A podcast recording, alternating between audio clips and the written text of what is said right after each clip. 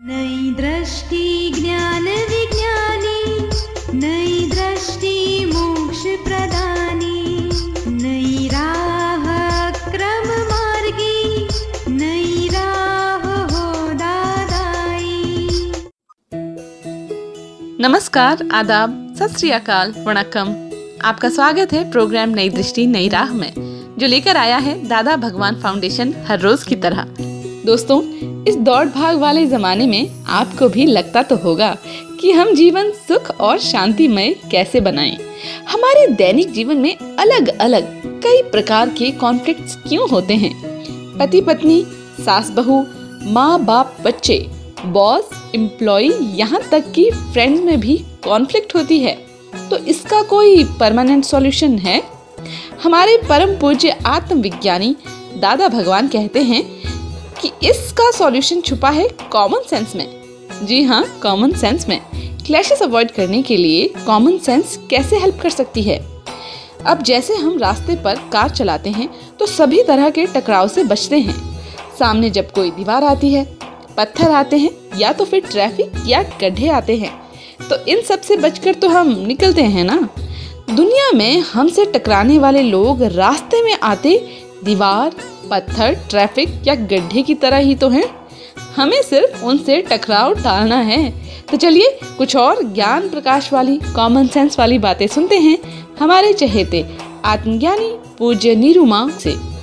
निरुमा, अभी थोड़े ही देर हुई है मुझे जब आपसे मैंने ज्ञान विधि ली थी। आठ, नौ महीने हुए हैं। अच्छा लेकिन निरुमा, मैं अपने भावों में इतना परिवर्तन पाती हूँ, क्योंकि मैंने काफ़ी धार्मिक किताबें पढ़ी और मुझे पढ़ने का शौक भी है। मैंने पढ़ा था, काम, क्रोध, लोभ, मोह, अहंकार इत्यादि। ये पढ़ने में था, लेकिन इनका असल में जीवन में क्या स्थान है? ये हमारे जीवन में कितने अहम स्थान रखते हैं? ये मुझे दादा की किताबें पढ़ के समझ में आ रहा है। धीरे धीरे ऐसे लगता है जैसे प्याज के छिलके उतरते जाते हैं। उस तरह अंदर मेरे मन में ऐसे फील होता है कि जैसे वो मेरे जो कालक थी या मेरे अंदर अहम था, वो धीरे धीरे कम हो रहा है।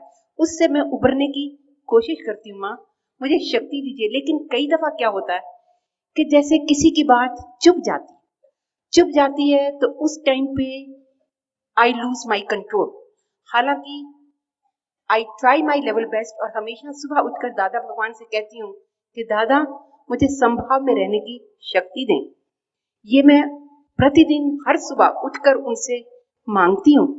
लेकिन माँ, किसी वक्त ऐसे होता है कि जैसे किसी ने कोई चुभवी बात कह दी या पलट के ऐसे जवाब दिया which hurts me deep inside तो उस टाइम पे मैं गुस्से में अगर कुछ बोल देती हूँ तो बाद में दिनों तक मेरे मन में ये पश्चाताप रहता है कि मैंने क्यों कहा?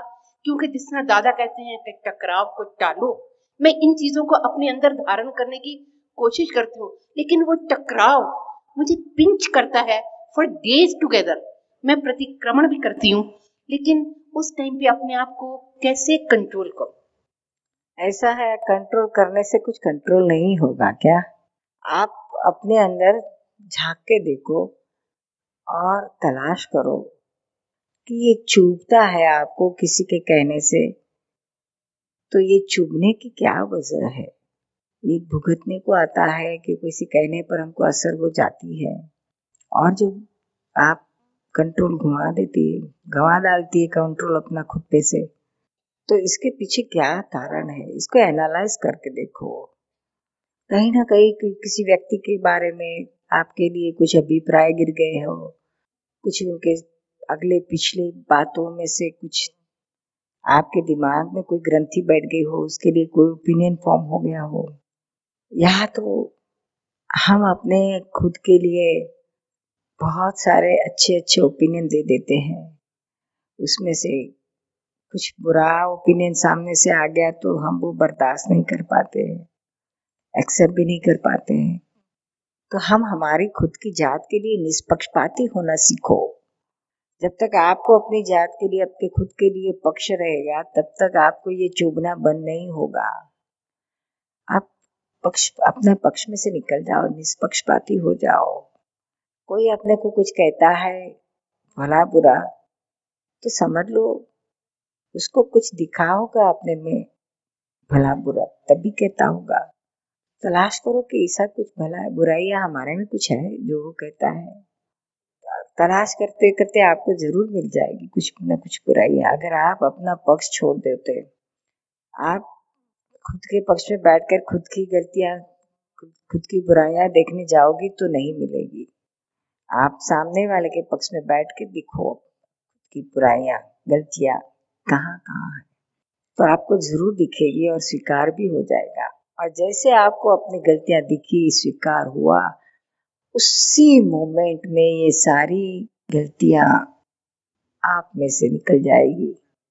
आपको वह दिखना चाहिए रियलाइज़ होना चाहिए। यह बहुत महत्व की चीज़ है।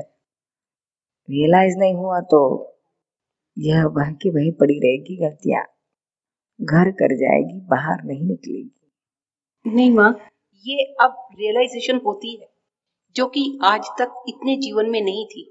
ये रियलाइजेशन होती है कि यस लेकिन उस टाइम पे अपने आप को कैसे कंट्रोल करूँ? कंट्रोल करने की ज़रूरत नहीं है।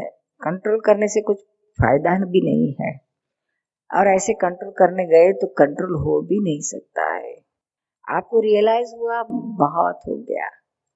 और आप जो कहती है, आपको बाद में पश्चाताप होता है तो बहुत अच्छी बात है। पश्चाताप से ही यह बात क्लियर हो जाएगी।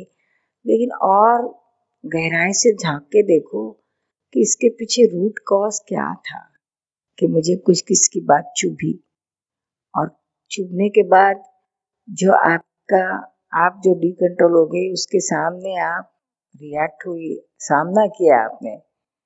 कभी मन से करती हो सामना तो कभी जबान से करती हो, या कभी बर्तन से भी कर डालती हो।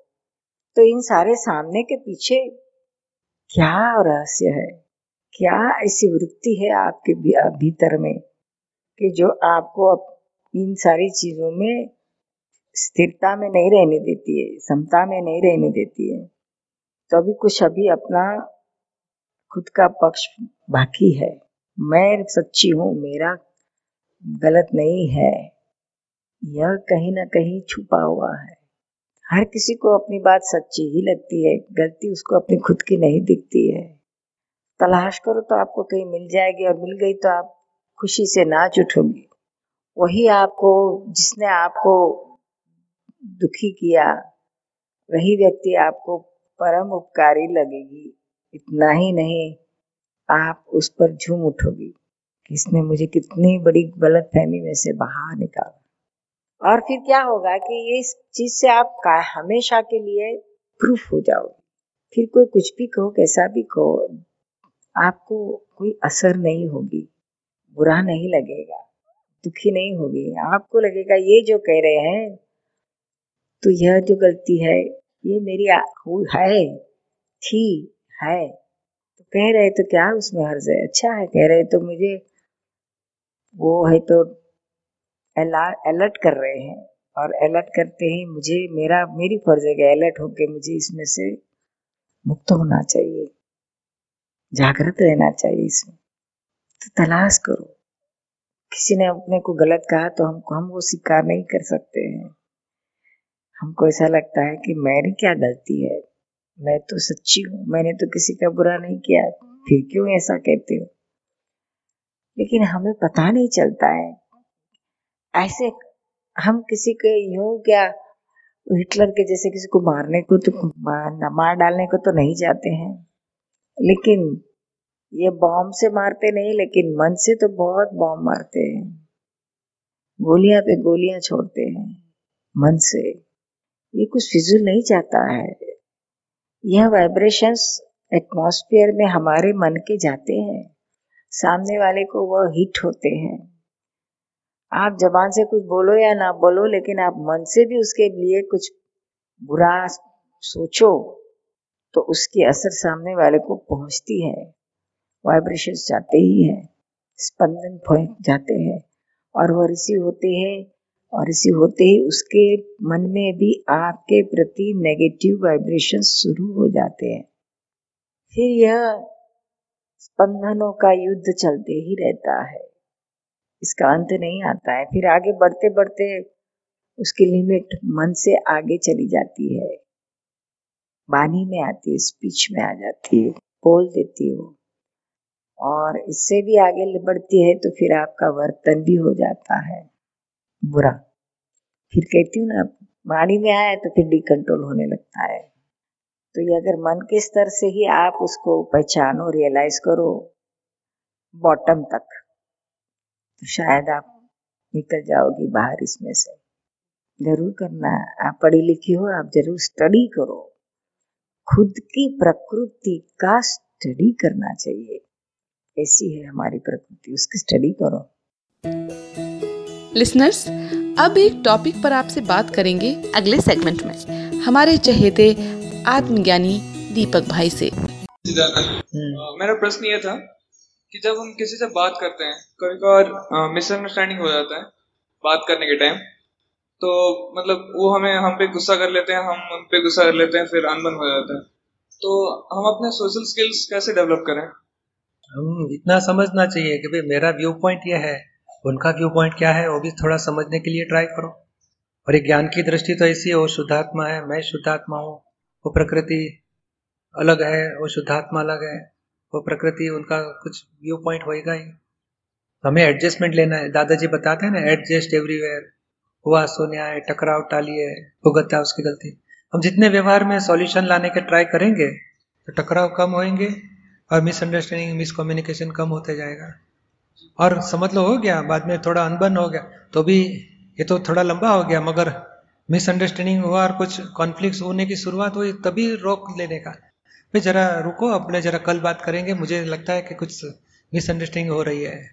तो ब्रेक मार दो। तो बाद में शांति से बैठ के मेरा व्यू पॉइंट ऐसा, आपका क्या बात है? मैं समझा नहीं। आपको क्या कहना था? तो उसको सुनने गए तो फिर हमारा भी बात उनको सुनने में आसानी रहेगी। और दोनों का सॉल्यूशन आएगा, मिलजोड़ बढ़ेगी। हाँ ट्राई करना ऐसा। लिसनर्स अब एक टॉपिक पर आपसे बात करेंगे अगले सेगमेंट में। हमारे चहेते आत्मज्ञानी दीपक भाई से। मोरध्वज वर्मा बोलिए। चिकनी फाइलों से मेरा बार बार पर, रोज प्रतिक्रमण करने के बाद भी फिर से वही गलती और टकराव हो। जाता है। तो इससे कैसे निपटा जाए? और दो पाँच टका कम हुआ क्या नहीं? हाँ। पहले से थोड़ा कम हुआ? से कम हुआ है। और भी कम होगा एक ही उपाय है दो उपाय। एक तो जो दुख दिया गया उसके प्रतिकोण करो।